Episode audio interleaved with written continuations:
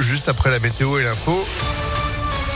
Et l'info, c'est avec Clémence Lebary. Bonjour. Bonjour à tous. L'offensive russe en Ukraine s'intensifie encore un peu plus. Une frappe a notamment détruit un centre commercial hier soir à Kiev. Au moins une personne a été tuée. À Mariupol, l'armée russe a bombardé une école d'art servant de refuge à plusieurs centaines de personnes. L'Ukraine qui a d'ailleurs rejeté l'ultimatum russe de capituler dans cette ville.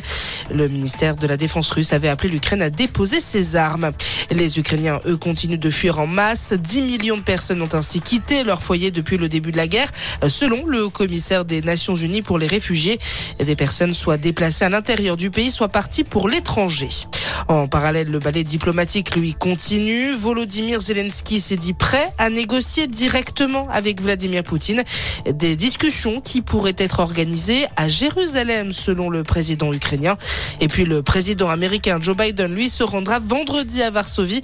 Il doit y rencontrer son homologue polonais pour discuter de l'invasion en Ukraine. Dans le reste de l'actualité, l'émotion hier à Toulouse, dix ans après les attentats de mars 2012. Emmanuel Macron et le président israélien Isaac Herzog ont rendu hommage hier aux sept personnes, dont trois enfants tués par Mohamed Merah.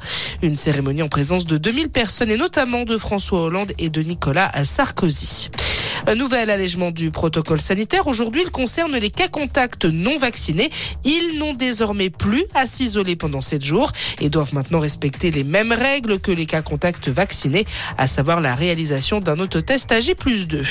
En parallèle, les contaminations Covid-19 augmentent encore en France. Plus de 81 000 nouveaux cas ont été détectés ces dernières 24 heures. En revanche, la pression hospitalière continue de s'adoucir, notamment dans les services de réanimation.